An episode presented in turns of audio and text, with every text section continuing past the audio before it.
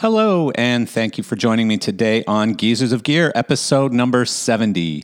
This podcast is brought to you today by Elation Professional. This week's NAMM show in Anaheim is your first chance this year to check out some of Elation's latest innovations. The Smarty Max, an extreme output version of Elation's Smarty Hybrid with the same smart lamp technology, but nearly twice as bright and loaded with even more design features. The Fuse SFX, a new concept LED spot FX fixture designed for applications requiring a compact and powerful multi purpose luminaire, and three new fixtures in Elation's Paladin series of versatile blinder strobe wash lights, the Paladin Cube, Paladin Brick, and Paladin Panel, all with IP65 protection. You'll also be able to check out Elation's new brand of dependable atmospheric effects that were launched at LDI Magmatic. Showing at NAMM is a new water based hazer called Magma Prime, a high volume compact snow machine called Crisp, and Prisma, an advanced series of IP65 rated UV LED lighting.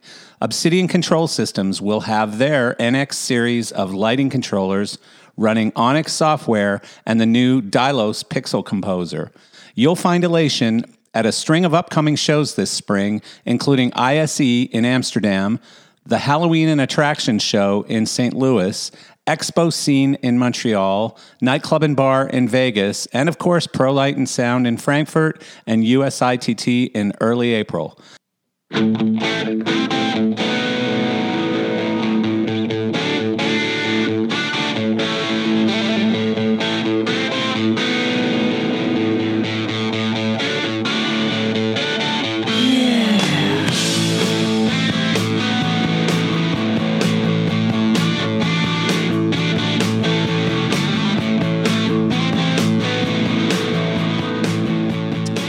Good morning, good evening, good day. Depends where you are, I guess. For me, it's morning, and it is Wednesday, and it's sunny and beautiful here in South Florida. I know it's not like that in many parts of the world right now, so I apologize to those in. Uh, especially places like Western Canada, where I know it's been like minus 35 degrees. And I was talking to our Europe office this morning, uh, one of which is located in Poland, and it's not really that cold. So, welcome, Geezers of Gear, episode 70.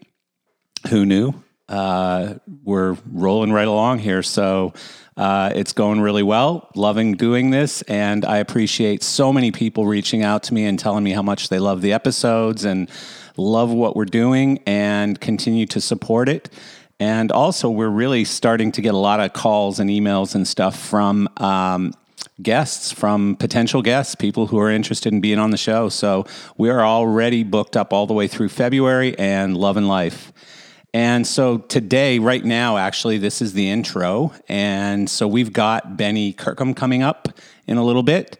But first, I wanted to talk about a few things. And we actually had on the intro, I had. Uh, I had a really exciting intro planned, and then this morning the wheels kind of came off because the main guest, which was the head of innovation for Osram, the gentleman responsible for uh, the Xtylos or responsible at least for the light engine and for that whole thing coming together and is very much responsible for you know sort of the direction of that technology um, and that group. And also uh, you know with all the um, variances going on with the laser and stuff. So what prompted me to get him on, well, actually, we've been trying to get him on, or I've been talking to him since even before LDI, but what really prompted me to get him on recently was a discussion that happened on Facebook, started by Patrick Dierson talking about the overall variance and is there any liability to the designers who are using this product and if you're standing at the front of house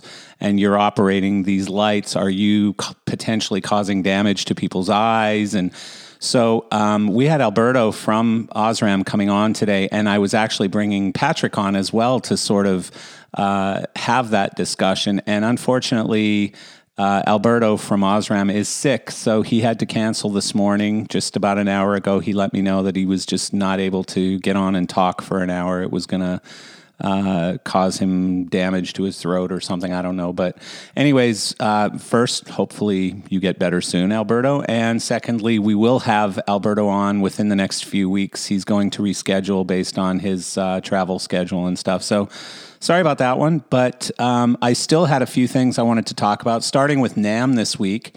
Uh, which is really, uh, you know, I've been going to NAMM for, I would say, early 80s. I think uh, I was probably 19 the first time I went to NAMM, so that's a hell of a long time ago. And um, so, you know, back then it was a rock and roll guitar show and, and musical instruments and stuff, but most recently, it's become a very important show for the sound and lighting industry. And um, also, as you know, the Parnellis are happening at NAMM as well. They moved from LDI to NAMM. and um, it's a very big thing. So I am not going to be at NAMM this weekend. I had intended on going, um, but travel and just all kinds of other life got in the way, basically, and and I'm not at NAMM. But um, we are looking forward to having uh, some discussions in the next couple of weeks of some of the things that happened at NAMM, some of the gear that was released there, uh, the Parnellis, of course. And uh, but yeah, this has become a much more important show for our industry. They now have a dedicated lighting and event technology hall at NAMM. Um, which I know many of the manufacturers, myself included in the past, I didn't like when they did things like that because what would usually happen is they'd shove you off into a corner and people would have to try and find you. Like you became a destination site where people had to go looking for your booth in this weird little lighting hall that was in the basement somewhere in the back corner. And so it was pretty poorly. Um, the traffic was very bad compared to the rest of the show, which was, you know, had jammed aisles. So we liked being shoved into the center of a bunch of guitar booths and stuff, and people would just trip over you and, and go, oh, lighting, what's this? And um, but I know that the business has evolved a lot and has matured a lot. And so now you have a lot of buyers and companies that are at NAMM in part, excuse me, by the way, in part to do business with sound and lighting companies. And so it's not such a uh, an odd duck anymore. And now, uh, you know, you are getting the traffic that you deserve and stuff. So I don't think it's as big of an issue anymore. Anyway, uh, good luck to everyone who's going to NAMM this week, and I hope it's a great show. And I'm kind of sad that I'm not there. Um, new gear that I've tripped over in the past uh, week or so. I noticed that one of our partners at GearSource, AED out of Europe, has launched a new audio line, and I saw that coming when they came out with their own. Uh, uh, lighting brand. I thought shortly after we would see an audio brand. And so they've got a line of both stacked and flown array uh, speakers. Looks like some pretty cool stuff. Haven't seen nor heard it yet, just pictures. Um, but I do know uh, Glenn at AED and his team, and I'm sure it's going to be quality product. And these guys are becoming a much more significant, quote, distributor, I think, of product and manufacturer of product. And they're no longer, you know, just a rental company or dealer. So um, watch for AED to continue making moves. I, I, mean, for one, they're very well funded, they're very well managed, they're very disciplined, they're a very nice company, and I see them becoming an even bigger global powerhouse in the future. Uh, DNB audio or DNB, uh, what's it called? DNB Electronic or Electrotech or something.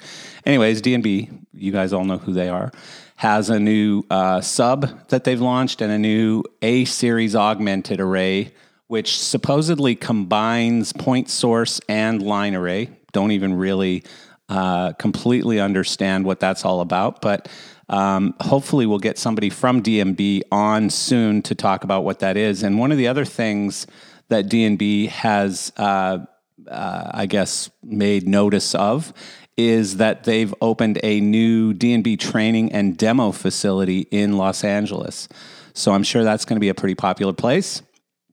And uh, of course, DNB being a, a, very big and very important line uh, in audio speakers. So another speaker company, DAS, this has aged me for sure because um, I remember in the early days at Trackman that um, DAS, DAS Audio was working with us. We were their distributor or a distributor of DAS at the time, and they were brand new coming into the United States.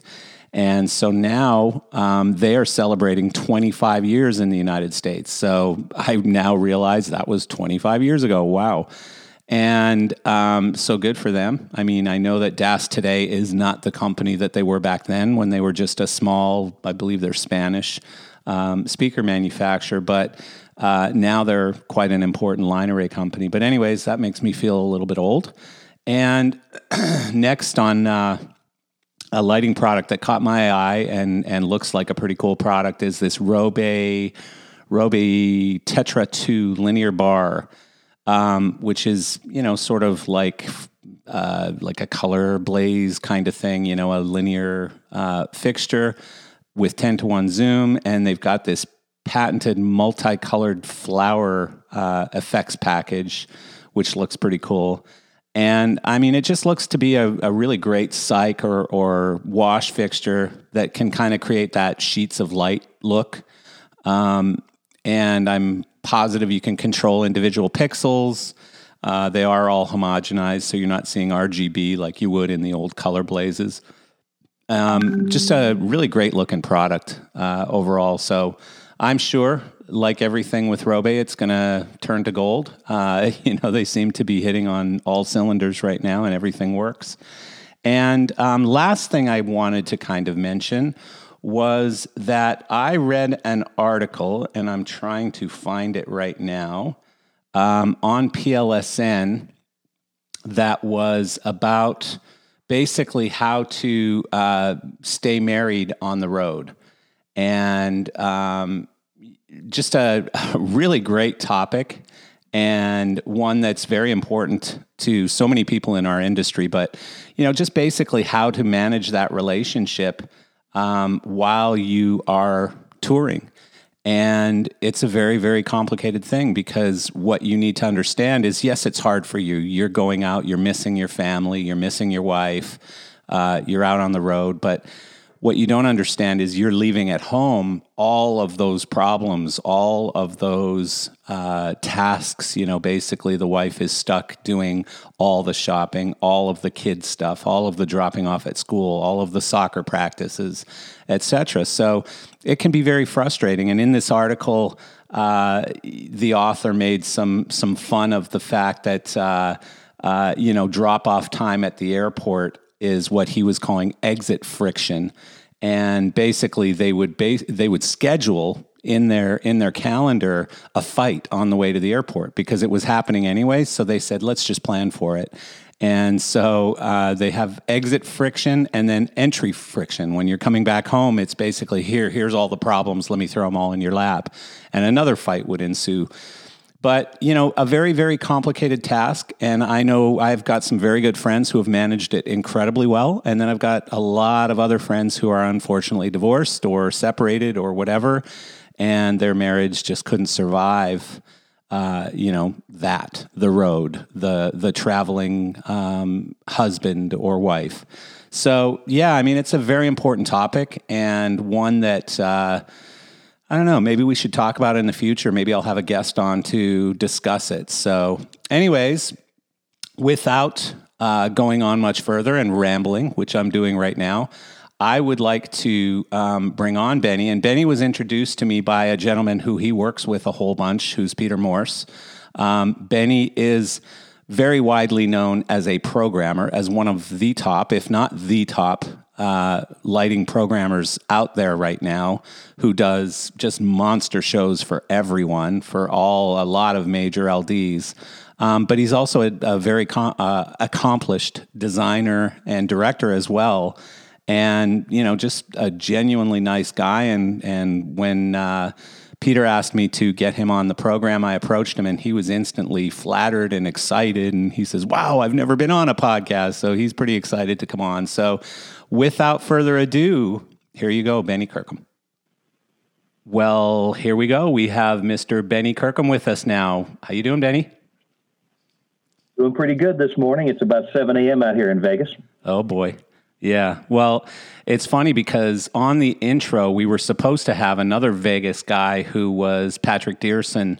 Um, we were going to have the the head of uh, innovation, I think is his title for Osram, the guy who's behind this. I don't know if you've seen the Claypaky Xtylos, uh, the laser. Xtylos, yeah. Xtylos, yeah. Right. That's uh, a whole new thing. Have you seen it up close? I have, yeah. And so we were supposed to have the head of engineering, the head of innovation, whatever, um, on the program this morning. His name is Alberto, Italian guy. And uh, he had to call in sick, but Patrick was going to come with him because Patrick started a rather controversial and well attended conversation on Facebook about the Xtylos and about the um, just the idea of the laser uh, source and the uh, the associated variances and all of those things. And it got a little bit, uh, it got very interesting. So I thought it'd be fun to have Patrick on helping me sort of quiz the guy. And uh, so, well, we, I'm certainly interested. I I don't know anything about that Facebook post. Yeah, what's, uh, what's the story? Well, really, it was just Patrick saying, "Hey, what do people think about this? Uh, you know, the the the variants. How does it all work? You know, how can we use this in shows? Are we are we liable?" And it just started a very interesting conversation. If you go to Facebook and just search for Patrick Dierson, I think he made the post public, so you'll be able to see it. And um, if you can't find it, uh, I'll connect with you on Facebook and I can send it to you. But um, it's a it's a really interesting conversation because there are actually a lot of designers and programmers who are saying, "Hey, you know, I, am sitting at front of house. I don't want to be responsible for blinding people with this thing. So, you know, I just don't want to use them." And so the sad yeah, I'm thing familiar is, with the rules. There are some rather strict rules with those things. But the thing is, as as I understand it, and I don't want to go too far into it because I I don't want to uh, misspeak. But from what I understand, it's so diffused because of the fact that it goes through this big fat lens and stuff and a series of lenses. It's so diffused that it, it's really no more harmful to your eyes than a Sharpie or any other uh, beam type of fixture. Um, and in some sense, a Sharpie could even be worse. So, um, you know, I don't know enough about it, and uh, that's why I was really, really excited to have this guy on because he's he's very much at the center of all discussions with these uh, FDA people or whoever it is who manages that process of of having the laser variances and stuff. But um, but yeah, it was going to be a great conversation. But Patrick, of course, is also located in Vegas, so that would have been funny having uh, you know Vegas guys one right after the other.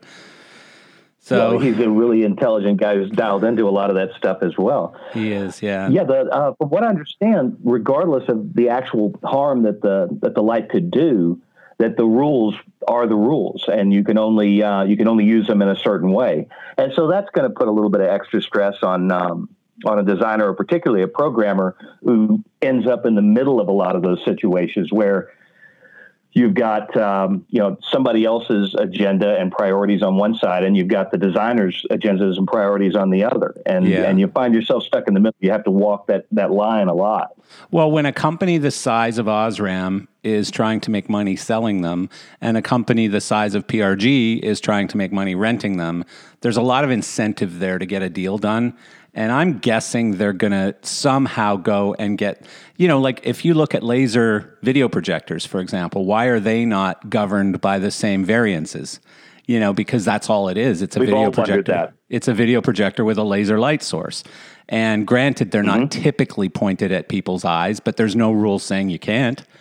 And so um, it's it's an interesting topic because I think there needs to be some broadening. You know, just like everything else, uh, gun rules and everything else. A lot of these laws were written in very early days of technology and made a lot of sense. When you fast forward them to 2019 or 2020 now, eh, they don't make any sense anymore. And so I think that this fixture is going to find a loophole somewhere in the law or or get one created because eh, it's really it's not necessary, I don't believe, to have the same variances.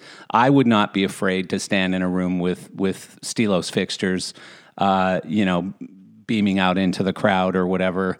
That wouldn't bother me. And if it doesn't bother me, then why should it bother the thousands of other people standing there? I don't know. So, and maybe I'm wrong. I agree 100%. The Yeah. very first thing I did during the demo, uh, my good friend George Masick brought one by uh, the show that I was working on. And the very first thing I did when he powered it up is I passed my hand across it Yeah. just to see if it felt like a Sharpie. See if it cut your hand in there's, half. There's no difference. I, I still have all 10 fingers, I'm happy to nice, say. nice. And uh, that. It, it was nothing. It was actually maybe even not as warm as passing your hand in front of a sharpie. Yeah. Yeah, so uh, you know, I think there's more myth and legend than than reality there. I think it's a it's I think lasers as a light source is a very cool next step for where we're going in the evolution of lighting and stuff. Um, I want to see it happen. And I think it's great for some of the bigger shows and the air effects and all the cool things that are going on. And uh, when you see these Oh, things in beautiful. use, there's just no other fixture that can do what it does. And so Exactly. I don't want to see it, you know, squeezed into some obscurity because you have to have these laser guys in lab coats standing around every time you want to use it. That that that'll kill the fixture, and that'll kill the technology too. You know, let's face it. I mean, Hopefully, we don't end up there. I, I doubt we will. I'm with you. It, it seems like this, there's going to be a conversation, and hopefully, this gets worked out. Yeah. I, so, I mean, it's a bummer. We were supposed to have this on this morning, and um, actually, it would have been really cool because it probably would have gone over the time of our intro, which is only 30 minutes. And therefore, you would have joined in on it as well. And so, you know, we could have had a bit of a free for all on the on the where where are we going with this Xtylos thing. So, anyways, we are going to do it still, but it'll be in a couple weeks. He's traveling for the next couple weeks, so I want to. Oh, I'm Um, looking forward to that. yeah. So, uh, you know, you and I don't really know each other, uh, which is not that surprising because although I was sort of at the at the center of the automated lighting business for a, a relatively lengthy period of time, that ended um, almost 20 years ago now. So, you know, I started Gear Source, I think, in 2001 or two. And so since that time, I really haven't worked for an automated lighting manufacturer. And therefore, you know, I don't have the same relationships that I used to with the designers and the directors and the people out on the road and stuff. But um, in doing a little research on you and your career, and obviously you came to me through Peter Morse, who said you've got to get Betty Benny on your program. He's got to be on. So, um, but in doing some research, I mean, you have definitely uh, been involved with the who's who of shows and designers out there. And so far, I can't find anyone who says, "Yeah, Benny did a shitty job." You know, it just sounds like uh, you're you're a pretty well liked and trusted guy. So uh, I do appreciate you taking the time to come and do this today, and especially early in the morning uh, in Las Vegas. There, Oh, it's my pleasure. yeah. So how you? Uh, and I'm really happy for you to do that background work so that I find out, you know, who my enemies are out there. it doesn't sound like I have many. yeah, I haven't found any yet. uh, I haven't found any yet. Oh, that's good to hear. I'm very happy to hear that. how'd you get started? How'd you get into the business? And I will tell you, you know, there's a, a pattern on on our uh, podcast where people generally are either a musician and um, just can't make it as a musician, or didn't make it as a musician, and they fall into lighting that way, or they were a DJ um, and come into lighting. And I mean, these are specifically people who started sort of in quote our era, you know, in the '60s and '70s and '80s kind of thing. Um, I think more Before recently, there was a real career path for this sort Yeah, of. This, yeah. is, this has almost become like a real job with uh, Yeah. college programs and that sort of thing. Exactly. Now people actually plan to be lighting guys or sound guys, where in the past it was uh, it was very much by accident. Yeah, can you imagine? Can you imagine having this as part of your career plan? Yeah, yeah, Well, my background is that I uh, I have a complete and congenital inability to uh, to sing or dance, and Uh-oh. I found myself in a theater program where they insisted you uh, you do something useful for the theater, and uh, I was pretty hopeless. So the uh, the choreographer uh, asked me if I would be willing to uh, to come for a late night shift uh, at the theater and help him set up the lights for this production of um, of Evita that we were doing. We were the first amateur production of Evita back in 1986, I think. And funnily, And, uh, and funnily, I, showed- read about this event and that you were actually there Oh, for an yeah. audition. and uh, I guess your audition didn't go that well. So they went, yeah, maybe not. But how about you come over here and run the lights instead? To say it didn't go well would be a massive understatement. I was uh, I was pretty hopeless in every facet of performance. Right. But the uh, that night, uh, I helped hang. I helped uh, circuit the lights, and I just uh, started to get really interested in the nuts and bolts of how this worked. And it was uh, it was just one of those moments uh, where the choreographer had to go off to take a phone call. The choreographer was also the lighting designer for the department. I've found that I work really well with choreographers since then because they really know movement and, and what the stage ought to look like and what the feel yeah. of the stage ought to be. Yeah, and timing too, I guess. But right? uh, he went off to take a phone call, and I didn't know any better as to stop working at that point. I said, Well, I think I've got the gist of this. So I hung two more booms and focused them uh, the way that he had shown me how to focus the other uh, the other booms. And he comes back, and I said, "Well, I, I finished up what we were working on. He, you did." And uh, and I showed him what I'd done, and he just looked at it and and made a couple of suggestions, made a couple of changes, and said, "You know, you might be good at this." And that was the first time I'd really ever heard that I was good at something. Wow! And so I kind of took that to heart. Uh, it's all it's all come from there. Jeez. So, you know, that's kind of unusual because obviously you were in theater thinking I'm going to be an actor, or a dancer, or a singer, or something, right? And not in any yeah. way thinking I'm going to end up on the technical side, sort of behind the scenes.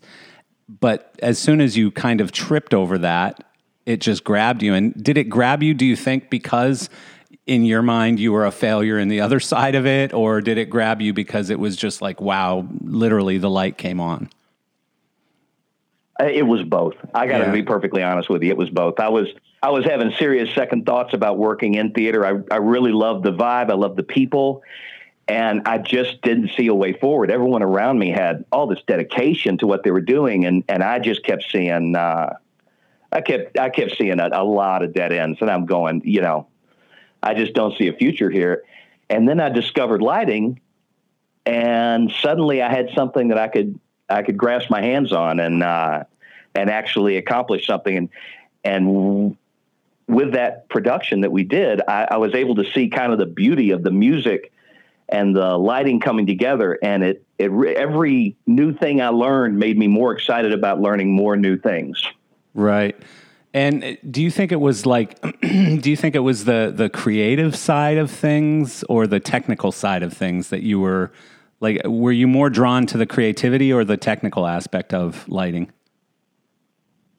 You know, that's an interesting question. Uh, you know, even to this day, I'm I'm uh, I'm really I'm really psyched about both. I, yeah. I, really enjoy all of the new technical innovations and how that feeds into the creative, and uh, and just how creative demands and how people's imaginations of what is possible, of what could be possible, drives technical innovation as well. It's it's not they don't exist in a vacuum in my mind. Right. So, and you can see that every year at LDI. Yeah, no kidding. So, did you? I, am guessing uh, either left or graduated uh, school and moved on. And and do you remember your first job? Oh yeah, oh yeah. I was running a a Carbon Arc Super Trouper at an amusement park theater for about four twenty five an hour, if I recall correctly. Mm-hmm and uh, there was a there was a bunch of really good guys in that theater that all went on. I mean, uh, George Macy got it. Claypaky worked there. Um, uh, uh, Stu Bennett is a really good front of house engineer. Uh, he's worked for everybody. Worked for Tom Petty for a long time. Uh, worked with Eminem with me for a while. Uh, also, Perfect Circle. You know, Stu's a great guy, wonderful front of house guy. And then uh, John Grubbs, Desert Entertainment out here in Las Vegas. It's just uh, David Grogan, who works for Cirque. Uh, all those guys were all making the same really awful wages uh, in a little uh, theme park theater in the late 80s. That and was Six Flags, right? It was pretty cool to have a group of guys like that in one place. And, you know, since then, just keeping up with each other has been kind of interesting. Was that Six Flags? That was Six Flags out in Dallas. Right. Yeah. Yeah, it's funny how uh, well, and then you know, since then, I like I knew a whole bunch of guys who came through Disney. Um, mm-hmm. I, for a while, I think it was because theme parks were the ones who had the big budgets, And so, if you really wanted to, like, I know guys who worked at, uh, I don't know if you remember, Disney had, um, uh, what was it called? Pleasure Island, the, the bunch of nightclubs Absolutely. that they had. And, you know, there were big automated lighting rigs. to service uh, Pleasure Island. Yeah. So you had a Vari-Lite rig in in mannequins that was rather you know huge for a nightclub, especially. And I I, I don't know remember. if you're aware, there were three programmers for that club, yeah, yeah, yeah, yeah. No, I was. and they all had their own show and their own setup. It was amazing for them to just get a, a creative platform like that to be able to to put those dance looks together, and they they'd rotate out who was running uh, who was running which night, and they were almost like a featured DJ in and of themselves yeah. in there. Well, and they were very accomplished guys. Like I can't remember exactly who they were, but I knew them at the time. And you know, I was with Martin at the time, so I was up at Disney all the time. And I did other venues um, on Pleasure Island because you know Vari-Lite obviously had a lock on that one, but I had lighting in some of the other venues. And uh, but we were always so envious of what was going on at Mannequins. Mannequins had a pretty good sized budget. Yeah. Yeah. Well, and you know, again, that was the thing. Like back then, I know a lot of guys who worked for Disney uh, and then Universal and other parks because, you know, they just had these enormous lighting budgets. But there were also like back then they had the rules where, you know, you had to have short hair and no tattoos, no earrings, blah, blah, blah. So I think they've relaxed those rules since then, but uh, but it's interesting uh, how that all started. So 425 an hour, um, you know, obviously not a huge future in that. So where'd that go? Well, uh, our buddy George, George Masek out of Claypaky, uh, before he was at Claypaky, when he was a, a humble student coming out of uh, Southern Methodist University, he went uh, and applied at Vari-Lite, which was all of our dream at the time Yeah. uh, to work for Vari-Lite, They were the hometown heroes, and uh, and he got the job. I mean, we used to sneak into uh, Vari-Lite's test bed. There was a club called Mistral Yeah. over at the Anatole Hotel in Dallas, and uh, that was their test bed for VL1s. And we would sneak in there on fake IDs just to look at the Vari-Lites because we thought that was all pretty cool. Yeah. Wow. That's neat. And uh, I guess that was, you know, Lindsey Glover and Tom Luttrell and uh, and those guys all in there running the lights at that time. You know, I don't know how they how they worked out who was going to run what night in, in that club, but uh, yeah, we'd go in there and and check out check out what they were doing. That was all pretty amazing. Well, George got the job at VL, and uh, he was our recommendation for everybody who came out of that uh, that that Six Flags park to VL in, uh, in in the subsequent years. Wow. Hey guys, look what I got going on over here. Come on over. yeah. So Well, we were all the the thing is about making shows happen, and we weren't Disney. We didn't have the kind of budget that Disney had. We were definitely Disney's poor cousin, but we were asked to pull off shows, and we had to do a lot of it with I don't know, um, just making it happen. A lot of MacGyver tricks to pull these shows off, and so walking into into VL was uh, we we were people who were self learners. We we uh, we would take the information that was available to us and uh, and and just you know devour that information to try to to try to to make a show happen. And so VL was a good fit for all of us. right. So you got there when early '90s? You got to Vari-Lite? Yeah, Yeah. 1990. I've Oh, still got my first rejection letter hanging on my office wall here. that's funny. So you got rejected at first, Yep. and then they eventually hired you. Well, yeah, George recommended me for this job. They called me up, and I went in for an interview, and uh, and I thought, wow, this is really happening. This is going to happen. And uh, about a week later, I get a hand typed letter from uh, the guy who ran the road department at the time, Arthur Smith, and uh, typed by Angela Hilton. And uh, they said, "We thank you for your interest in Vari-Lite. We don't have a job right now commensurate with your talent and interest. Please keep us in mind in the future." It's on Vari-Lite teal and silver stationery, and it's hanging on my wall right now. I, I can see it from where I'm sitting. That's so cool. And uh, I mean, cool now. well, not so cool back then. it's cool now. At the time, it was heartbreaking, but I, I decided to frame it to uh, to remind myself to to keep trying because I kept pestering them. And uh, about two or three weeks after that, they needed somebody, and I was fresh in their mind, and so they hired me. Wow. What a cool story. And so at the time, what their technology at the time was still VL1s, I guess, right? No, the VL2s had come out in 87. Oh, okay. And the 4s 1989.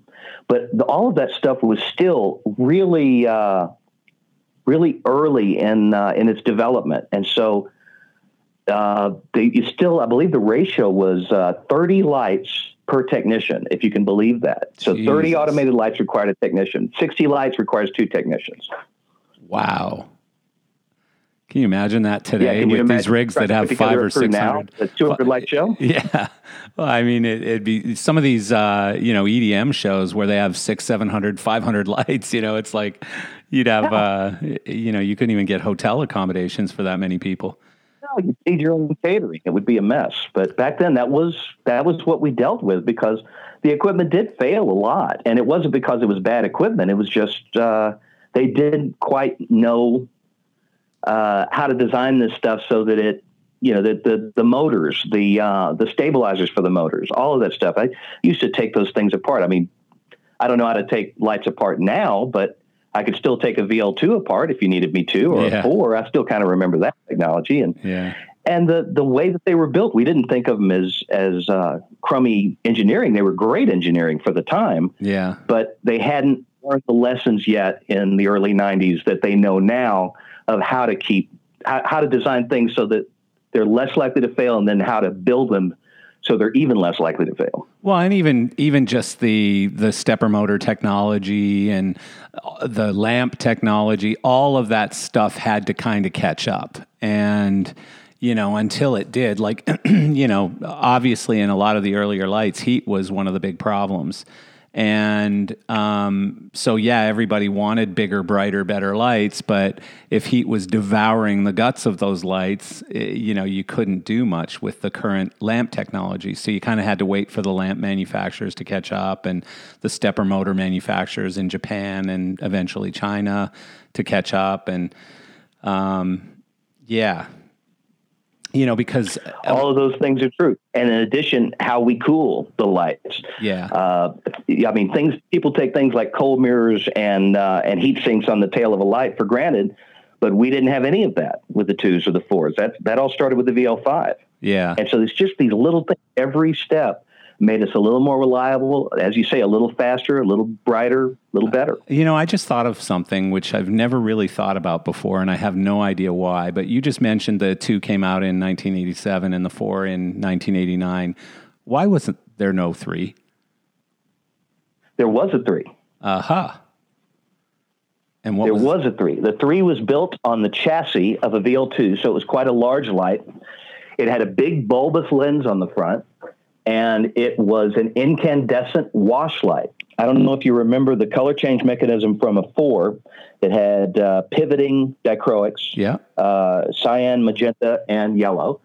Of course, back then, uh, Vari-Lite, for whatever reason, uh, ordered the colors cyan, yellow, magenta, and so they were backwards on the last two colors for uh, for years until I think, oh gosh, not that it matters, but I think the 2500 was the first one that was CMY instead of CYM. Right. But uh, that was the three. It was the three had an incandescent source, as was the way with Vari-Lite. They uh, they redesigned the dimmer, and it was only six times bigger than an actual dimmer, and it lived. Uh, it was 250 watts, so it wasn't the brightest light in the world. But if you look on the old 1989 Pink Floyd tour, the, the big ring truss yeah. upstage, yeah. those are all VL3s. Really? I don't know why, but I always assumed those were VL5s, and the VL5 wasn't even out yet. So, uh, no, five wasn't out until the early '90s. Yeah. In fact, when I was on Floyd in '94, the ring was all VL4s. Interesting. And VL4s had uh, an entire engineering refit, as I recall, just to make them reliable enough to be on that ring. Uh, those those fours were uh, a constant source of activity for me on that tour. So was the never VL, a dull moment with those lights. Was the VL3 just not a very popular fixture? Because I I just don't even remember it. Like it kind of fell out of my my mind, fell out of history for me. it wasn't the brightest thing. Yeah, they hadn't worked the bugs out of the color change mechanism yet, and uh, all of those chassis just got converted over to VL2s I and see. the 2B and the 2C that followed that. I see. Right. Cool. So A few years back, I think at LDI, they put uh, a display up of every Vari-Lite ever made, and uh, the three that would, whatever exemplar they still have of the three was uh, was hung as part of that, and the one and uh, the VLM and Auto Truss and a lot of things that most people wouldn't think of as being Vari-Lite products. Right. Yeah. Yeah. I mean, it was such an amazing company, uh, you know, back in the 80s and, and, uh, and much of the 90s as well. I, I don't think they've fared as well recently, but they've still got some cool innovations and stuff. Um, but yeah, I mean, welcome to the, the merge of technology and money, right? So, right. yeah. So you stayed, you stayed at Vari-Lite for how long? 10 years? Uh, yeah, I was with VO for 10 years, and uh, I left in the fall of 1999. Okay. And that's when you started your own company, right? That's right. That's when I started overnight production back then. There was there was a time right at the end there where they were uh, they they were dismantling the full time road staff. We had a, a a core crew. I mean, as you might imagine, it was specialized knowledge to be able to, to repair these lights and keep a Vari-Lite system running. And we had uh, a, a, group of people who only fixed Vari-Lites. I mean, that was fixed Vari-Lites, loaded them in, loaded them out. That was our production crew, pretty yeah. much at, at VL at the time. And uh, and so the idea was to start taking these people off of full time, make them contractors. You know, kind of a late '90s outsourcing sort of thing. Mm-hmm. And we. Uh, we, could kind of see the writing on the wall at the time, and so we started taking. Uh, the, we I, I, learned the whole hog, for example. You know, I, I knew the artisan was kind of getting along in the two, so I started learning the whole hog. I uh, I did a few shows uh, on a whole hog at that point, and you know we uh, we just transitioned away from uh, from that Vari-Lite core team, and uh, for gosh, I forgot where I was going with that, but. Um, uh, well, that, that was that was where we were at the time. Yeah. So you started overnight production to do what? Uh, to be at the time, I was getting a lot of programming gigs, right? And uh, and I I wanted to design, and and I just thought that I would need uh, an entity to bill because it made you seem more legit to be billing as a company than as a than as an individual. And that's before I understood any of the tax advantages or, or any other advantages, liability advantages, so forth and so on of being uh, of being a corporate entity. Right. I just uh, I'd, I'd, always liked the name, and since we worked overnight, and uh, the next morning you'd have a show, that was that was where the name came from. Right. Right. And that's still your company name today, right? That's still the company name today. I, it's I've added LLC on the on the back end of it a few years back. What were you before you were an LLC? sole prop. Oh, okay, okay, good move. And so um, you you continued touring, of course, after leaving Vari-Lite. You did some pretty spectacular tours. I think you went out with Aerosmith for a long time, didn't you? I was working with Jim Chapman and Aerosmith for a really long time, eight years with those guys, and uh, spent five years with the Dixie Chicks as lighting director, and uh, of course, uh, back in the '90s, I, I, worked with with Peter on Michael Jackson, and uh, that was when I started working with with Aerosmith.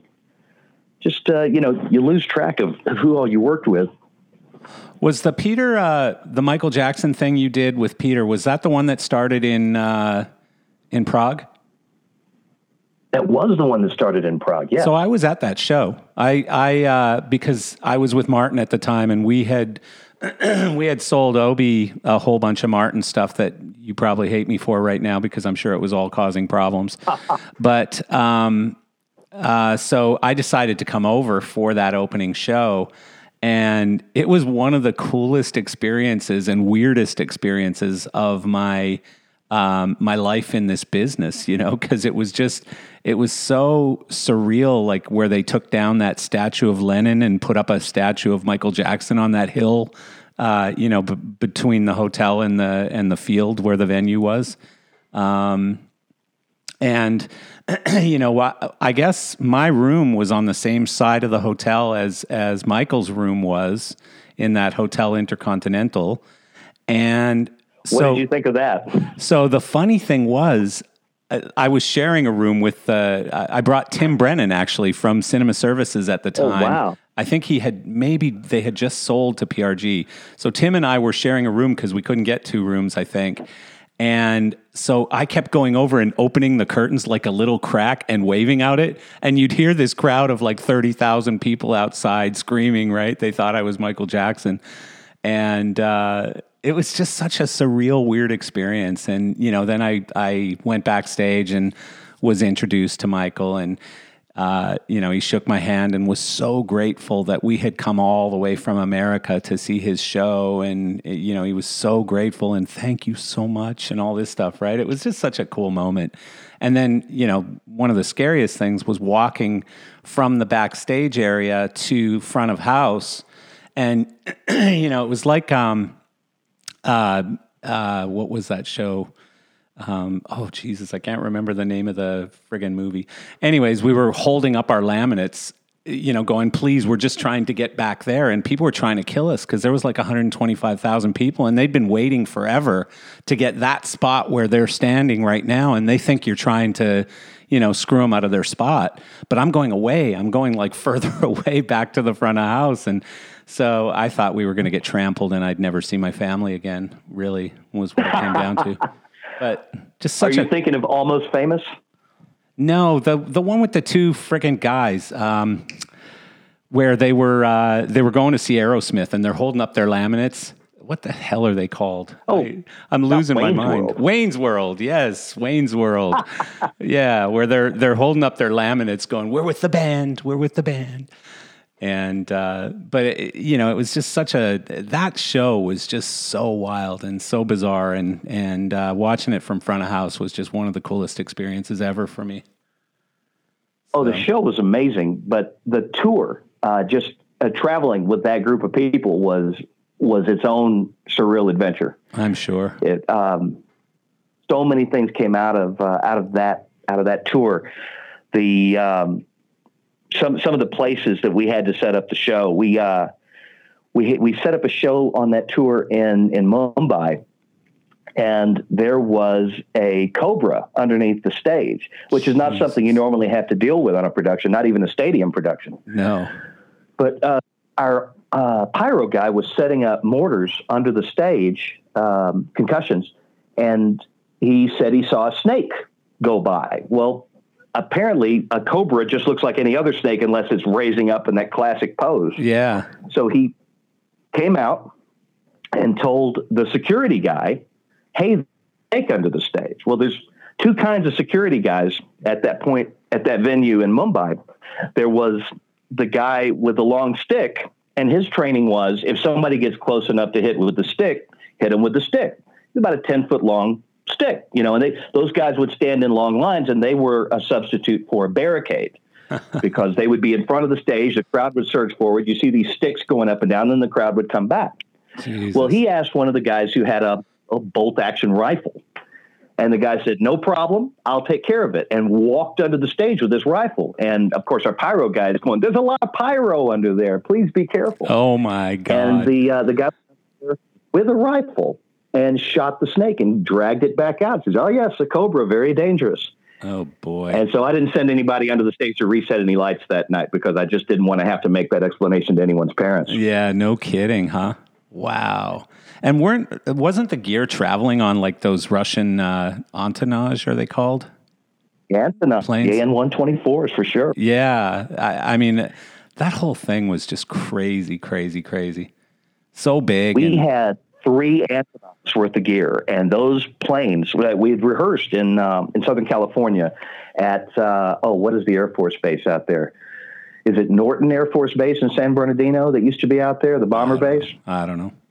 No They idea. landed those planes there and pulled them right up to the stage door. So if you can imagine, you're in a giant hangar and this enormous, I mean, it's hard to describe just being at ground level and seeing the size of this thing, but it was the, the height of a four or five story building pulling up to you. And then the nose opens up and the way those uh, Russian cargo planes loaded was like a semi, but it was like a semi that was 30 or 40 feet wide. Right. So the gear just went the ramp into the thing and tipped up and stacked exactly like you'd pack a uh, exactly like you'd pack a truck. Jesus. And all the while, there's a, uh, a Russian loadmaster sitting there with a clipboard in one hand and a mason jar of vodka in the other hand, directing the load. And you're going, nothing could possibly go wrong. Yeah. Situations. That is wild. That is wild. And just, you know, again, I mean, I remember at that particular show, the one in Prague, where you know the the road leading up to the venue was just lined up with buses from you know Germany and wherever. Like they all had the name of the country on the side of the bus or whatever so that people could find their bus again. And I'm like well this is odd until I actually got in the venue the field and saw how many people it really was. I was like blown away. I'd never been to a show that size at the time. Uh, and I again I think it was 125,000 people if I remember correctly but um, yeah, so I I would have met you, but obviously I don't remember. And but I think uh, wasn't Arnold Cerami there as well? He certainly was. Arnold was our programmer on the Hog. Right. Yeah, because I knew Arnold, so I think I was kind of hanging and talking with him a bit, and with Peter, of course. Um, but I, uh, I just, I guess I didn't know you at the time. So, oh well. Oh, you know, I was I was pretty quiet. I was I was trying to to fade into the background. When I was doing Michael Jackson, I had only programmed for a couple of years at that point. Yeah, I was uh, I was still only a couple of years into programming the artist, and I'd done a tour with Boyz II Men at that point. Mm-hmm. But I think a lot of the uh, of the heavy hitters uh, at VL at the time. Remember, we were a, a full time bunch because Michael's previous tour had kind of stumbled and not really gone anywhere. It uh, there, there were a variety of issues that caused that to happen. A lot of people didn't think that this tour was going to actually mount up and go, and so the people who really would have been much more qualified to do that show uh, were were passing on it or were taking other projects, and so I was the name that came up, and uh, and my my good friend Jim Waits who had been the programmer for uh, and had actually toured with Michael back on the Bad tour. And he was my boss at the time at Vari-Lite, and he had recommended me for that for that spot. And I'll eternally be grateful for that because uh, that was what put me in that seat. Wow, I was probably far from the best choice uh, to put there, but I I, tr- I did my best to grow into that gig. Well, it seemed to go okay. it looked good. I yeah, actually went yeah. back and watched it on YouTube. Uh, you know, just a couple months ago, I was feeling nostalgic, and uh, and you know, it still looks good. Uh, obviously, today's standards are much higher and bright, brighter lights and and uh, all kinds of things have changed, but uh, it still looks great. It's and you know, he was just really good back then. Still, you know. So absolutely unbelievable performer. He was yeah. uh, he'd get out there and dance dance his butt off for like two hours. Yeah. And then go back and watch the show and take notes on his performance, the band, the dancers, all yeah. of us uh, on the crew. He uh, he had an incredible work ethic. Yeah. Yeah, and he was he was a bit of a perfectionist too, right? Very much, very yeah. much so, but not never in a bad way. I don't I don't remember him ever coming down on anyone. It was just we can we can all be better, and every day we'd we'd always try to make it make the show better. Yeah. So uh, along the way, you've also so you've done a whole bunch of touring uh, acts. I, I definitely went through your your uh, CV, and there's all kinds of incredible stuff on there. But you've done a bunch of theater slash Broadway stuff as well, right? Yeah, yeah. It was um, well. Do you remember the the story began way back you know, wanting to be in theater. And, and uh, of course, everybody thinks of theater, and then the, the pinnacle of that is Broadway. Right. Out of nowhere, I ended up doing, uh, I was working with Blue Man Group for years. I worked with Blue Man Group. They're a great bunch of creative folks. And uh, they hired Kevin Adams, who is just one of the most innovative designers on Broadway, to come in and do the new Blue Man show. And of course, he knocked it out of the park. The show looked incredible. It changed the whole way that Blue Man shows look, which had kind of fallen into a rut previous years. But he uh, isn't it just like a bunch of black he lights? Designed this show.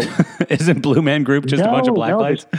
But it's tricky. It's tricky. What kind of colors look good on blue painted skin, and how what kind of colors can you put around somebody who's got blue painted skin? Right. And then how do you how do you make the rest of the space visually interesting? It's, of course, yeah. It's a it's a stickier challenge than you would think, honestly. Yeah. But no, no, I was I was being silly because I've seen the show and it's an incredible show. I've seen it, you know, probably I think I've seen it three times with sort of a ten year break each time. So it just keeps evolving, right? Oh, that's cool. Yeah, and it always does. Uh, and all the Blue Men themselves and the directors, they they are always making that show fresh. And it's been pretty much the same show for 30 years, but they always manage to make it fresh. I just Yeah. I admire that very much about them. Yeah. Well, Kevin came in at that show, and uh, and I worked with him as a programmer. I, I don't think he had ever worked with a programmer like we do in music, where a designer will give you a uh, like a rough idea of what they want the scene to feel like, and the programmer does a lot of the nuts and bolts. I think he was used to the the New York. You know, I, I want you to do this light at this level, and we're going to need a focus here and a focus here, and a little bit more regimented, just because that's the workflow in New York Right.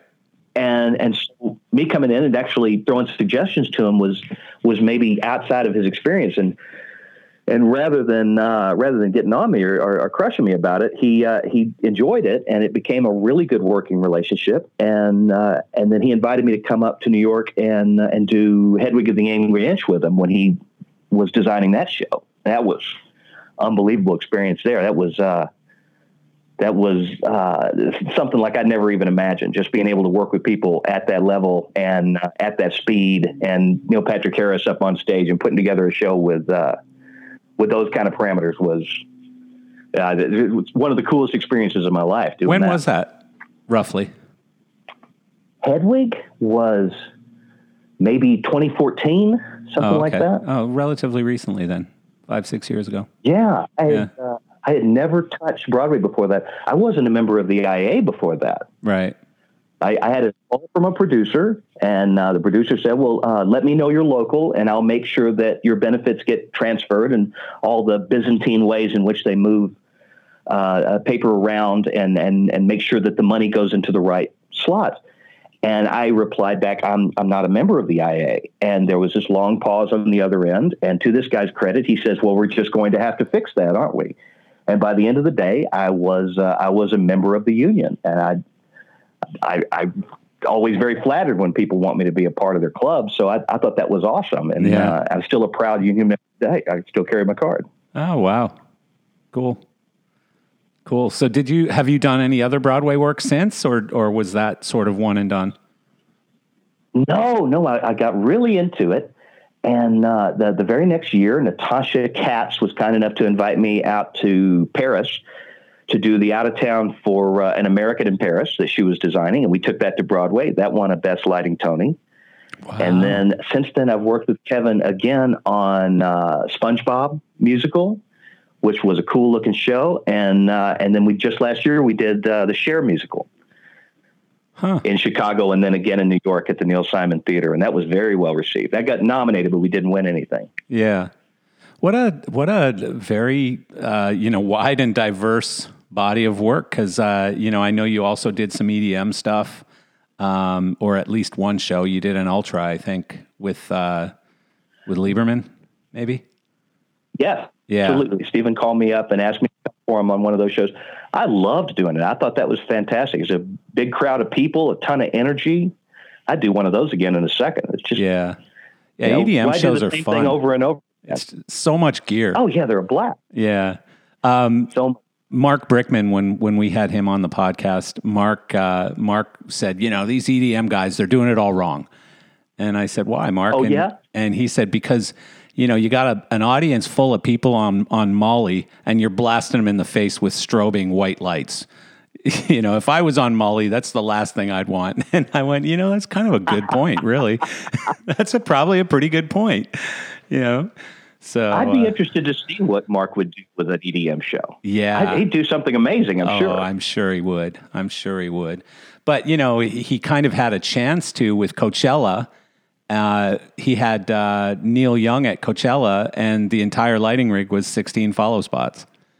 So, um, yeah, I mean, I, I think he he uh, wanted to kind of flip the bird and say, "This is how we're going to do our show."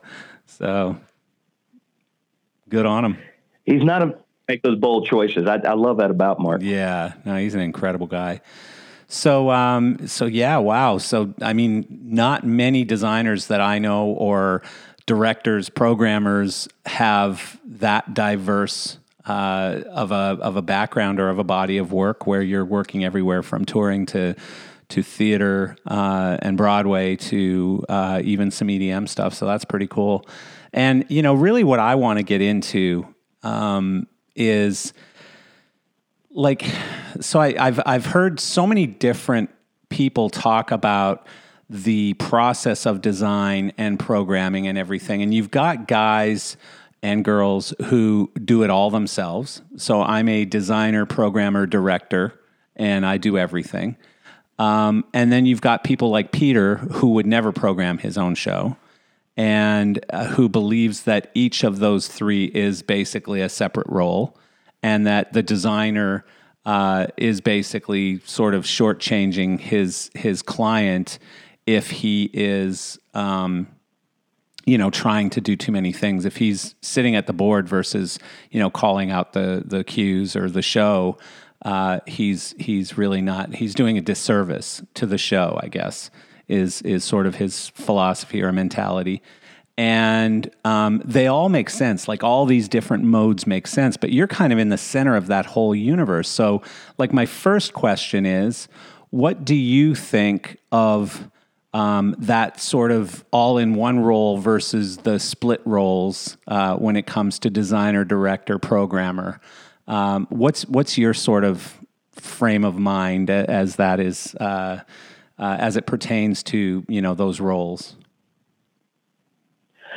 It's it's an interesting question. It's one that has uh, it's kind of developed over the years because I know um, those of us of a certain age remember when there were always two boards on the show. There, you had the guy running the conventional lighting, the pars and whatever, and calling the spots, and then you had the kid over here running the movers. Yep. And over the years, movers became cheaper. Uh, PAR cans went out of style because they were labor intensive and power intensive and, you know, a variety of reasons. And so you've got the one person. So now you got one person running the show. Why wouldn't that one person then consider themselves, you know, at least a candidate to be the designer for the show and the programmer as well and, and direct it? And, and, you know, I don't need anybody else. I'll, I'll just do it all myself. And from my own point of view, I look at it as a as a left brain right brain thing, where uh, you got one person who should definitely be uh, completely living in a right brain space. They need to be thinking only in terms of, uh, of creative and, and aesthetic notions. And then one person needs to actually bring those ideas and make them reality on the stage. And that person has got to be uh, pushing buttons, thinking in terms of map, uh, setting up presets, all of these things. And so that person is is is largely living in a left brain space, but they still got to be able to understand what the other person is saying and translate it. So that's that's the programmer's job. Right. And to me, that's most efficient with two people. But Cory FitzGerald, there's no arguing with the fact that Cory FitzGerald exists, that he's brilliant at both aspects, and that he can program his own shows and do a great job at it. Right. Uh, you look at, uh, I'm not sure if you know Yves Aucoin, who's um, who's uh, Celine Dion's yes, designer. Yeah, Yves Aucoin. Yeah, I know him. He programs his own stuff and does a great job of it. Yeah. So there are people who can do it. I can certainly design and program as well. I, but I'm with Peter. I think that at least from my own perspective, you get a better product out of two people working together. Two heads are better than one in that situation. But some people, they can do it. So when you're when God you're when you're programming, let's say with Peter or with anyone, but um, are you thinking creatively at all? Or are you simply just putting the light exactly where you're being told it should go? It depends on the designer. Yeah. So there will some are, designers uh, just say make it pretty, and and then you've got to come up with a look to make say, it pretty? Well, pretty is a vague word. Yeah. Uh, some designers say I, I want this to feel uh, raw. I want this to feel uh, a, a, little menacing. I want this to feel bombastic. Yeah, yeah. I, I can work with adjectives. I uh, give me adjectives anytime, and I can uh, I can help you get there. If you got uh, specific things you want, I picture a giant blue fan. I can give you a giant blue fan. A lot of the, the roles aren't that rigid, or I think in a perfect world they, they shouldn't be that rigid because nobody's going to have all the ideas all the time. Right. And if you've got really good partnership, which I've been blessed to have with a lot of designers, then we can uh, we can throw the ball back and forth in those situations and together create something that's greater than what either one of us would have been able to individually. But it seems to me though that you and and this is by no means demeaning your role at all, but you have to swallow your pride a little bit and accept or understand that it's his design, right? So you you don't want to be overthinking, I would guess. Well, I think it depends on your perspective. If you look at it from the point of view that there's really only one way to get something done and there's one best look, then yeah, I guess you'd have to um, you'd have to look at it as um, you're subsuming your own creative urge to to this other person. Right. But the fact is, there's there's a lot of different ways to get uh, to to to a finish point, and there's a lot of different finish points. You uh, you got uh, a designer who's got ideas and and uh, and maybe you have ideas as well. And I'm lucky and blessed enough to work with a lot of designers that um, we throw the ball back and forth to each other. As uh, a designer will sometimes ask me, "Is you know is this approach better or is this approach better?" And my answer more often than not is they're both valid. We pick one, we take it to the end of, of how far we can get with it. We we make it look as good as we can, and it's either it's either a good endpoint or we go another route. Right. But really, if you're collaborating, there's not a, uh, a my way or your way struggle that needs to happen there. It's uh, it's more about making the best look that you can, and your start point doesn't really matter. You can you can go any number of routes. Right if uh, sometimes I get handed a color that something's got to be, it's like, okay, I can work with that color. Give me, uh, give me an adjective. Give me bombastic. Give me uh, calming or, or, or something like that. I can work with any of those things. Uh, yeah. And so, but if uh, I if I trans if I trans left brain right brain thing, I'll talk. Absolutely, but translating this all into a business thing. Like, you know, there's a reason I'm an entrepreneur, and it's because I worked for other business owners and I was constantly frustrated. I was constantly second guessing everything they were doing. I was constantly thinking, God, if this were my business, I would do it this way instead. And so I would think, as I, I believe that probably what makes you such an amazing uh, director and programmer is because you are able to fully buy into whatever the designer's view or vision of something is, and you're augmenting and, and helping to uh, execute on that vision. You're not trying to one up him and show that you know more than he does or whatever, right? And that's probably what's made you so successful in this role.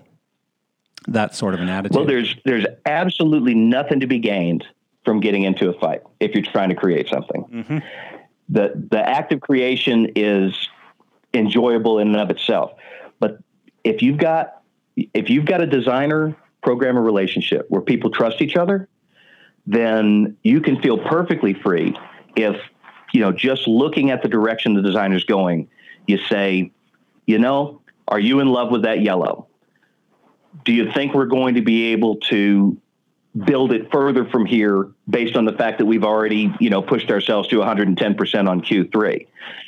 Uh, there, there are places you can go to where you're both in a good designer programmer relationship. You're both steering each other down that path, and you're arriving at a point where you've created something greater than either of you have created could have created individually. I feel very strongly about that. I yeah, mean, but, that's something I've been doing for for decades now of uh, of working closely with designers and I like to think that I can make a very good designer show even better. But ask, because, let me let me ask know, you a follow up question, Benny, and give me an honest answer here. So sometimes do you just wait yeah. for Peter to go to bed and then you fix it? Peter is Peter is very open to uh, to me create because we we have to work on some of our shows at such a pace Yeah. that a lot of times he'll say, "Benny, cue this song, just Right. cue the whole song, and then we'll come back to it and we'll polish it together." Because he's got a lot of trust in me. I understand how he designs well enough that I can create a look that looks like a Peter Morse look. I can create a look that looks like a Kevin Adams look or a Right. uh, you know name the designer that I've worked with a lot, and I can I can do an impersonation of them, and then they come back and and we polish it up. We make changes. We we move it we move it forward. So y- I think it's a it's you're it never felt like a subsidiary um, role to me. but you're essentially programming their vision, not your vision.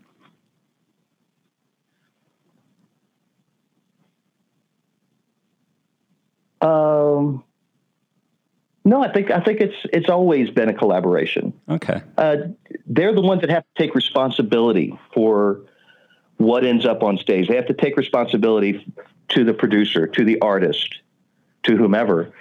But in the dark room, when uh, when we're looking at a stage, you know, we're we're cueing that that number together. Right.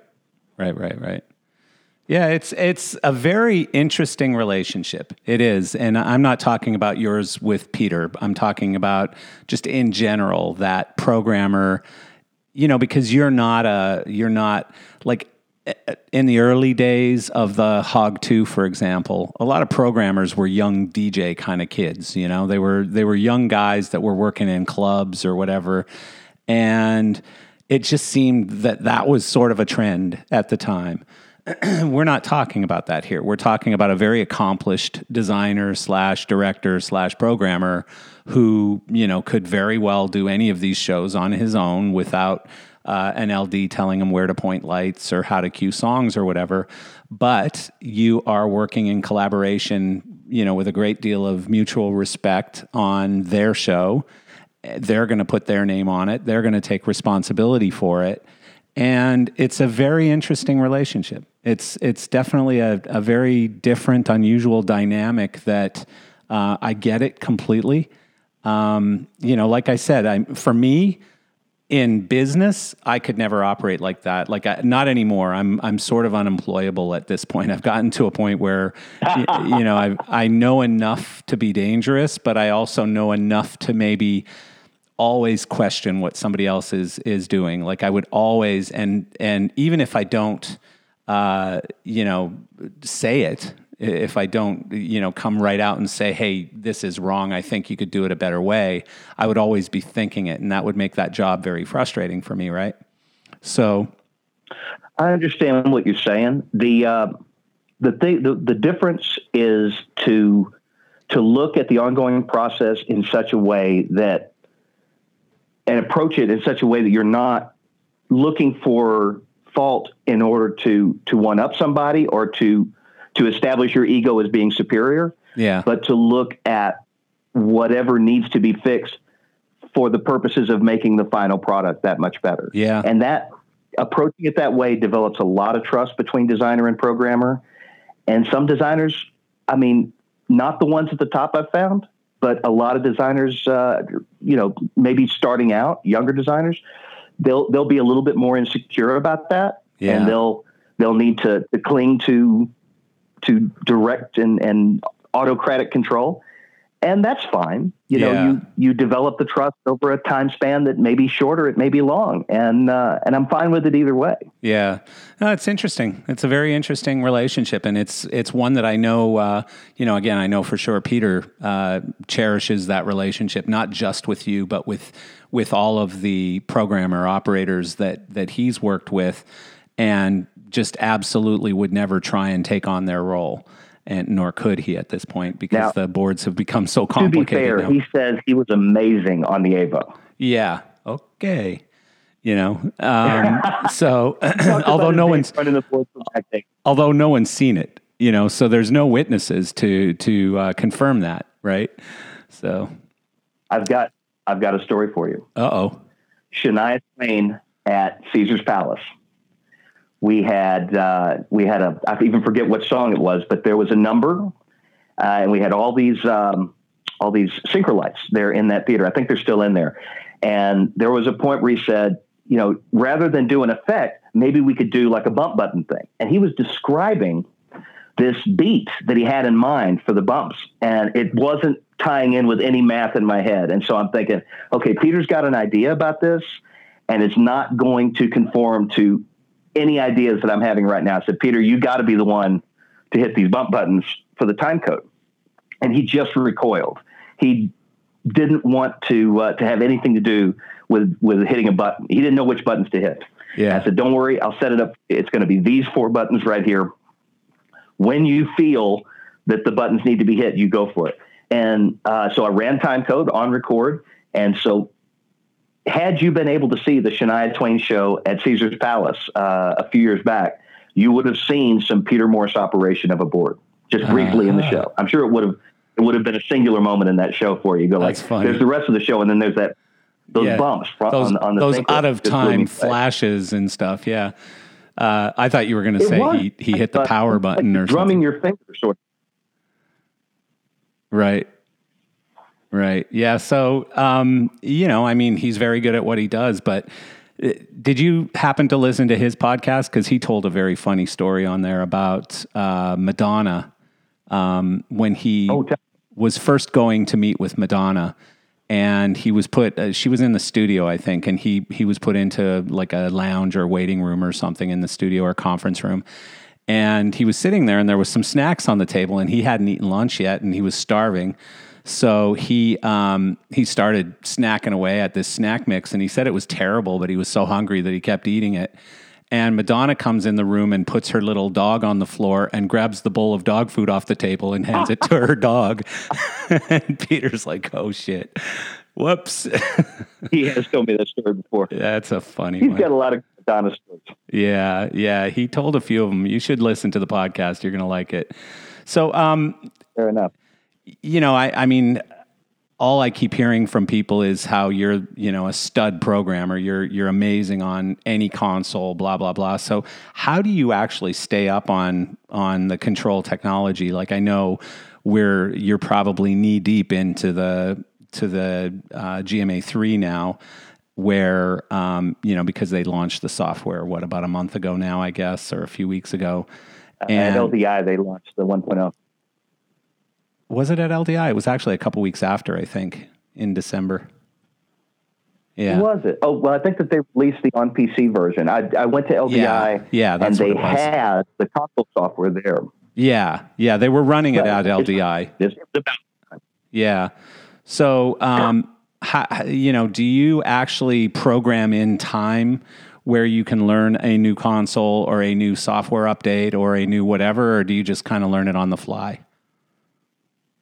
I learned it. Well, programming's programming. I teach classes, and um, and I've I've come to the point of uh, of kind of learning the zen of this job after 35 years that you uh, the, the the essentials of programming are the same. Yeah. and you know not to get into big class on this podcast of, of of what of how to program but going board to board really syntax is the only thing that's going to hang you up uh, i i've programmed almost every console that people have programmed since since the 80s and uh, that includes some pretty sketchy ones but when it comes down to it it's uh, uh, you do a lot of the same things there's a lot of the same mind tricks and uh, and organization in your head that that that that drives an efficient programming process. Right. I don't usually use, as far as staying up with the latest bleeding edge stuff, I don't usually go for a lot of 1.0 software. Uh, from being at Vari-Lite and uh, and going through the 1.0 versions of the Virtuoso, which turned out to be a great board, but was more than a little shaky in the 1.0 version. Yeah. I, I kind of resolved to, uh, to to to wait a bit, to be to be calm and uh, and peaceful, and, and not really jump on that first version of software. I'm definitely got my ear to the ground when it comes to the new MA software. They're doing some really really interesting things that are, are kind of uh, challenging how we organize data. Uh, both going into the board and and the, the feedback coming back out of the board to the user, and so I'm really interested to see what the endpoint is on a lot of those, uh, a lot of what they're what they're trying to do with it. They got some really smart guys working on that, and Yeah. uh, and I'm I'm just seeing what the next version looks like when they you know they when they fully implemented a lot of the features uh, that that I feel are necessary to to actually put a show on a stage. And and we got a really stable version. I'm uh, i'm going to be really interested to jump in on that. And in the meantime the ma2 is a is a wonderful platform. Um, yep uh, up, up, at ETC, they're, they've they've really built a, a wonderful theater platform in the EOS, and uh, I'm always happy to run those. And uh, you know, right now, those to me are the are the two uh, big big show type of boards where you can feel totally confident uh, walking into a room and having either one of those boards uh, to look at. I'm, I'm afraid that I never really, the Hog 4, I never really had an opportunity to learn it or to use it because uh, none of the shows that I had really uh, really took made use of that. I, I would have liked to have learned it to see what they did with it um, moving forward from the from the Hog Three, which I actually liked uh, I, I, liked a lot of the features on the three, and I would have liked to have learned the four, but there was just never an opportunity. Right. Yeah, well, and I guess it, it doesn't make much sense to try and fill your brain with every single console out there unless you actually have a need to to use that console. So uh, that makes sense. And and I also understand what you're saying about the 1.0 software with with the MA3. Um, and I guess it's sort of a balance or a a trade off of you know uh, reliability and and just comfort versus you know a few new fancy features. Um, we actually had Glenn uh, Glenn O'Donoghue from MA Lighting on the podcast a couple weeks ago, talking a little bit about the future and where it's all going with MA. And it sounds like there's some really really crazy stuff coming up, uh, which is pretty cool. So so it's exciting the previews of some of the things I've heard uh, are just amazing. What, what yeah. they're planning to do with that board. Yeah. So, what about lighting technology? What's what's like some of your favorite uh, sort of go to technology? And I know there's going to be a lot of Vari-Lite fixtures in there, but some of your favorite from the past and present. Um, you know, without I, like, I'm not trying to do an ad for any particular ma- uh, manufacturer or anything, but just curious what what what are your go to sort of like I, I always have to have a Sharpie to do a show. You know, the Sharpies are sort of the foundation okay. of every one of my shows, kind of thing, right? now, are you saying that or using that? no, no, example? I'm I'm using that as an example. Okay, well, um, you know, I've never been a big um, company or, or, or, brand cheerleader. I uh, I've got some some lights that I really do like. Um, a, a lot of it's just about putting putting light as easily as possible onto the stage so you can focus on making the show great instead of just getting the thing lit. Yeah. I'm uh, I'm a big fan the the light it's going to be boring. The uh, I, I like uh, a really well designed profile automated instrument. I love uh, the the Claypaky Scenius yeah. because when I'm doing a corporate show, that light has got the best color temperature, the best rendering. It looks fantastic on camera. I love the Scenius. I love the, uh, uh, well, and then, you know, my second favorite, the Viper Performance. Great yeah. light for the same purpose. It is, yeah. Uh, and then as far as effects lights, you know, I, uh, I, I do like the, uh, the, the Sharpies. I, have always, um, the point came out after the Sharpie, and it does a few more tricks. It's a little bit more versatile. So I always preferred seeing a point because I can do that that little skinny beam trick that uh, that Sharpies do, but I can also zoom it out a little bit. You know, maybe maybe uh, do a wash on the stage or do an aerial that's not necessarily that same look. So you get a, a few more looks out of it. It's a bit more of a Swiss Army knife than yeah. uh, than a Sharpie is. Yeah. And then uh, washes uh, that Viper uh, the Viper DX wash is a really, really nice wash. Yeah. But you know, every light you use is going to have you're going to have pluses and minuses with it. The Vipers are fantastic. They you lose a lot of intensity when you throw color onto a Viper, more so than uh, than some other lights. You know, some lights have got a source that's a little greenish, or, or so when you're when you're planning a show and you're putting lights in the rig, or when you've got a designer who's putting lights in the rig and you're trying to anticipate problems that are going to come up and and work around them before you get on site. You look at those sorts of uh, at those sorts of disadvantages to lights and advantages to lights, and you you plan ahead. It's like, okay, I can do this, I can do this. I'm going to have trouble making this happen. Maybe I should have a word with the designer about adding a couple more lights because you're trying to do some sort of a front wash on a stage, and you know that when you get to the extreme end of the zoom on this light or that light, that you're going to have an intensity drop off. So maybe you add a couple of more lights, you're able to zoom them down a little bit more in your in your front wash. That right. kind of stuff. I mean, it's that that sort of thing is all math. You know, there's the lights do a lot of the same things. You, every now and then you get something groundbreaking, like what we were talking about earlier, the Xtylos right, from Clay yeah. Paky, and that thing is really, as you said, I hope it changes the industry because it's a really beautiful light. What about light sources? Do you prefer, uh, or lamp sources? Do you prefer still like a discharge lamp over an LED uh, source fixture, or it doesn't matter? Well, I mean, they're tools in the toolkit. It's, yeah. There's, there's, there's no. It's getting closer as far as uh, as intensity on those, isn't it? Though. Yeah. Where yeah. Uh, the LEDs are getting closer and closer to the brightness. Now, there's some. Who would have uh, thought back in the '80s that the LEDs well, on our clock radios would would someday be that bright. I mean the the there's new elation stuff. I think it's called Proteus Max or something, where it's uh, like a 900 or 950 watt LED lamp source, bright as hell. Um, uh, Ayrton has, and I'm not going to remember all the fixture names, but I think it's that Diablo, which is super super bright. Uh, it, it seems like GLP. GLP's got some yeah, as well. GLP has some amazing stuff. I know less about the GLP stuff, which means I probably should learn. But, um, but yeah, it just seems like you said it's it's definitely getting closer, and in some cases, you know, they've absolutely gotten there with intensity.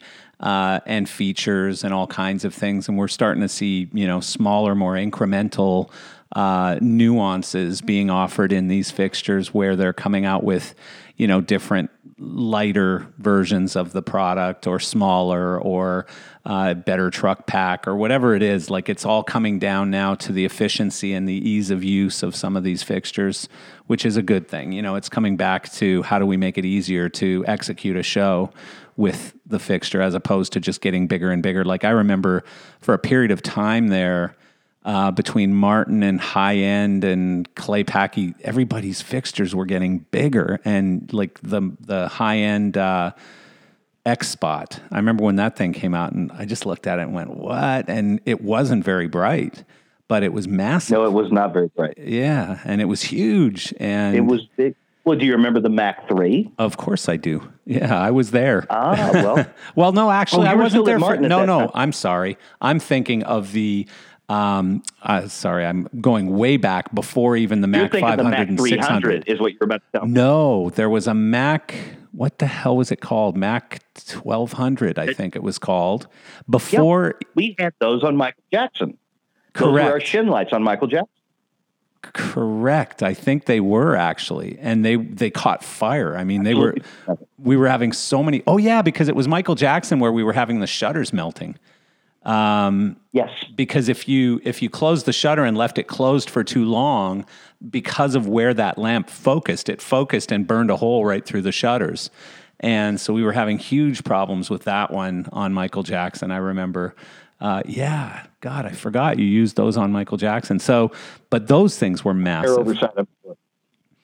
And so now everybody's gotten a little more sensible again and the fixtures are getting smaller again. But like do you do you have manufacturers come out and do demos and stuff so that you're up on all of the new technology or do you just make sure to get out to trade shows?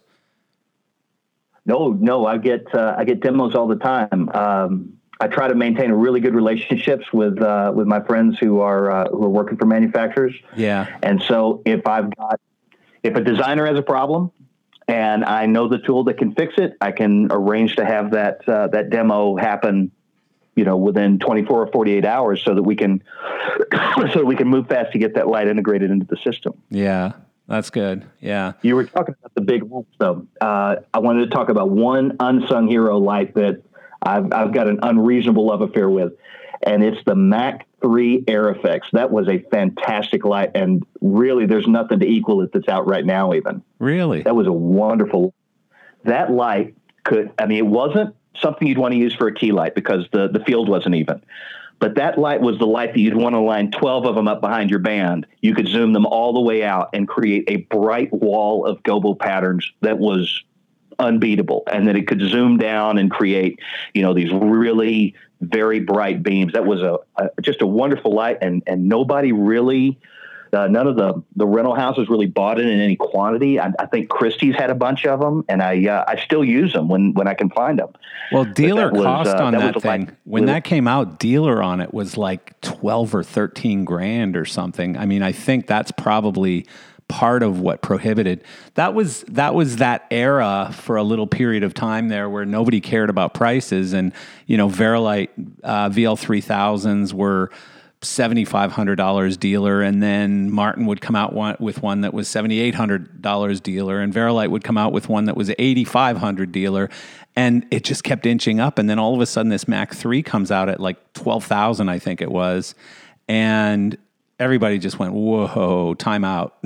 you know, like so we're getting well, this light, and we've still got to put it out. out. Sorry.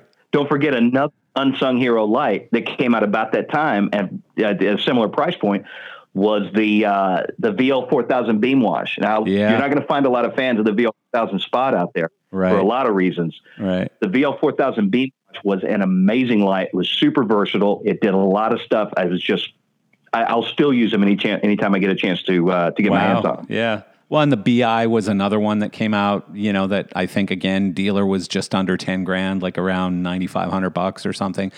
To me, like that's that's just where man, manufacturers are just getting a little bit irresponsible at that time where you know like to me i always cared about the rental companies i always looked at the math and i would sit there with a guy like david milley at tls or or when mike cannon was running four wall or even jerry harris I would sit down at a table with a notepad and a pencil and okay, so you're renting it out at 150 a week and you know it's costing you this much to maintain it. It's costing this much labor to maintain it. It's this this this this. And i'd sit down and do that whole math pro- uh, problem with those business owners and we would come to some sort of a solution whether it's uh, you know coming out with a lower priced fixture or finding a way to finance it over a longer period of time or whatever it was that would then make sense and make financial, you know, fiscal sense to that rental company. Because at the end of the day if rental companies are losing money on your fixtures you're not going to sell very many fixtures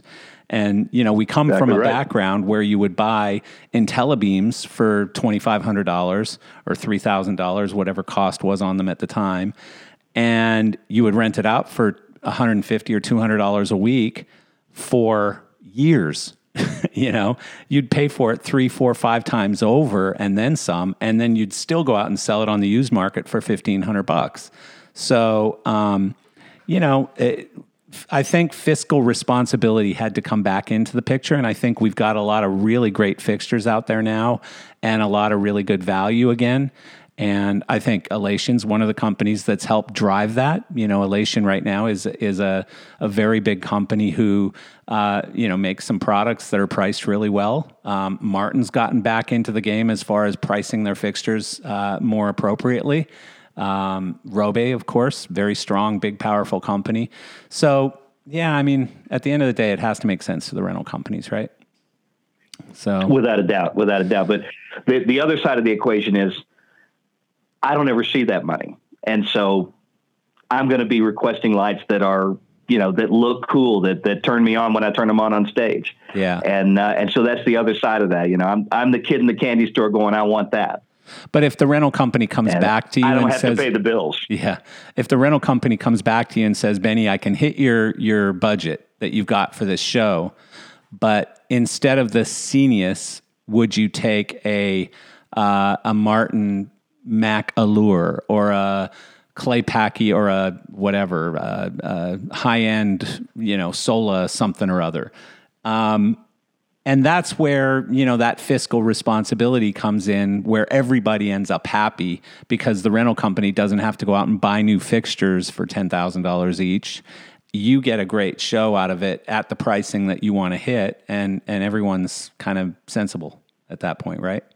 Absolutely, we're, Potentially. and we're all aware of those trade offs. It's Yeah. uh, it's a matter of, of to be honest with you, and I should have mentioned these the the high end Sola something or others that you just mentioned. Yeah, really good lights. yeah, and uh, and we all like those. The SolaFrames are really amazing, and Yeah. the, the latest version of the SolaFrames in particular are very cool. Well, the new But, one uh, that they yeah, just we're all cognizant of that. When the rental company comes back to us and they say, "Look, uh, we can make this happen, but we've got to swap out." Especially with with a Christie's, who who has who try to keep a very uh, narrow product range for for their own reasons. yeah, If they say, you know, uh, we'd love to get you these Sceniuses, but it's gonna, you know, we're gonna blow the budgets. Can you take uh, Viper performances? The answer is always yes. Yeah. We, we're, we're going to get the same result on stage.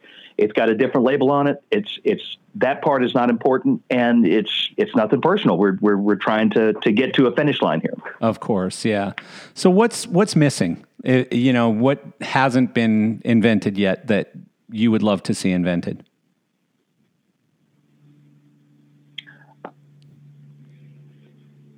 You know, that's a that's a really tough question because uh, my mindset is always to create things from the clay that I've got in front of me, and uh, I've, I've never really put a lot of thought into inventing new clay. I, um, I remember when um, when Vari-Lite was working on the 3500 wash that uh, George Masek, like I said, old friend goes back to the uh, to the theme park days. He called me up. We had a whole conversation about, you know, what do you guys want? And the the subject turned to the old telescans, and I'm sure you remember those. They were Of a, course, yeah. a French uh, mirror light, and they had a huge mirror on them. Uh, the inside of them was just an enormous box, and the big selling point on those lights to me was the fact that the the beam aperture was giant. I mean, these things, it wasn't coming from a tiny little point source on a lens. It was coming off of that mirror at least a foot wide already. And and so that beam, that big fat beam just looked so cool on stage. Yeah. And I told him about telescans and how cool that big fat beam was. And I said, and we want really, if, if you're going to have a wheel, it can't, and it's got to be like the old VL2 wheels where color changes were abrupt. It was Yeah. not just fast; it was shockingly abrupt. That you're in one color and then you're in the other one instantly, and the flash that you get between those two colors is uh, is something that's exciting, and I can use that. And uh, and he said, "Cool." Went back to the engineers, and the result was that giant aperture on the VL 3500 wash, which Yeah. I guess the light was a hit. They sold a bunch of them Yeah, but yeah, that, that's really cool that that that we're able to have that kind of back and forth with manufacturers and talk to them about things and and everybody's probably got a story like that where yeah. you know you have a conversation and then before you know it you go hey yeah that, that came out of our conversation But there's nothing missing from your toolbox that you're you're always just thinking, God, if only somebody would make one of these. And I mean, it could be a console, it could Uh, be know- a road case, it could be anything. three minutes after we hang up I'm I'm probably gonna I'm probably gonna think of what uh, what it Yeah. was you know what I think that is going to be really cool in the future is to be able to um, to design and develop ideas in a shared virtual space. Because right now we're, we're we're one step away from that. Right now we've we've all got Dropbox, we've all got uh, you know endless conference calls to develop ideas and and and get to the point before we get on stage to where we have a good plan when we get there. But to be able to actually share a space and create in a common space in Yeah. virtual reality will be, I think, MA Cloud, a really seismic change to, to Yeah. be there with everybody else and watch the trusses go into place and no, not there because you're blocking this balcony two feet higher, Yeah. two feet lower. Uh, this set needs to move forward. That's actually I'm amazed. The number of problems you can I'm amazed there isn't one. in that. I don't know if it's technology's not there yet, the software's not there yet, or just people aren't there yet. yeah, for But sure. uh, I think that that's going to be a really big deal. Yeah, for sure technology is there because I mean, collaborative cloud based software in every industry uh, exists. Whether you're talking, like, I mean, albums are recorded like that now, where, you know, the drummers in California, the guitar players in New York, the singers in London, and they're recording an album. And you know they don't even have to email files around anymore. It's all done collaboratively in the cloud. So yeah i mean that's a great idea. If it hasn't been done uh, you know hopefully someone's listening and, and is is going to go ahead and do something there. But yeah cool. So what about um, young programmers who are looking to come into the industry? Are do you have any either formal or informal way of helping to mentor guys or girls coming into the industry? I have been really lucky to get to work with some some great young talent. Uh, I, I, have some relationships with um, with some colleges. I, I work with uh, Ohio State, Mary Tarantino up there, and then here in Las Vegas, Brackley Frayer is has been super dedicated to getting his people in touch with professionals, uh, mentoring, interning, uh, those sorts of things are are really valuable to move somebody out of a dry classroom environment and and put them where where things actually get done. How do these decisions get made? How do these problems get solved? You know, everything is not as as sterile as a classroom environment. For that matter, I think that that uh, that the VR idea we were just talking about would be an excellent educational idea as well. To, oh yeah, you know, put somebody into a situation and make your make your mistakes where they're cheap rather than where they're expensive. Oh yeah, no, that's but, uh, that idea uh, is a great idea, and I again, I'm amazed that it doesn't exist already. But you know, even from a teaching standpoint, can you imagine having students globally? You know, you've got a guy in Singapore, a guy in uh, uh, Greece, and you know, a girl in Brazil, and you know, people all over the world who are on a live class where you're designing a rig. You know, that kind of stuff turns me on unbelievably. I I, I love being able to introduce introduce people to to those sorts of ideas. And uh, you know, what I've always wanted to do is a lot of teaching programs have uh, have they have a, a theater in uh, in the college. And the design students and maybe there's 12 maybe there's 20 design students they each get a show in that theater. Well why would you not design shows in virtual space? Yeah. And be able to design 20 shows a year? How much better could you be if you were able to design and you know put on the show but without having to build anything with wood and nails and actually focus lights you do one or two of those a year as the infrastructure allows but you're able to virtually design 20 of them and yeah. and look at the problems and look at and be uh, be critiqued on on the problems that, that were created and the challenges that were created within that virtual production. I just think that'd be cool as anything. Yeah, absolutely. I completely agree. Well, um, I know we went a little over our time limit of an hour, uh, and you said there was no way you had enough information to fill an hour. But guess what? We could probably talk for another hour still. Uh, you know, first I said there wasn't enough interesting information to fill an hour. yeah, well, I wanted to be nice. Uh, no, I appreciate it very much. I mean, you you uh, you obviously have done some incredible work, and and uh, like I said, I can't find anyone who doesn't have rave reviews for you as well. So. Um, thanks for for sharing information with us today, and um, uh, you know, all the best, man. Well, it's very nice to meet you, and I appreciate you having me on your show. Thank you so much. Awesome. Thank you so much.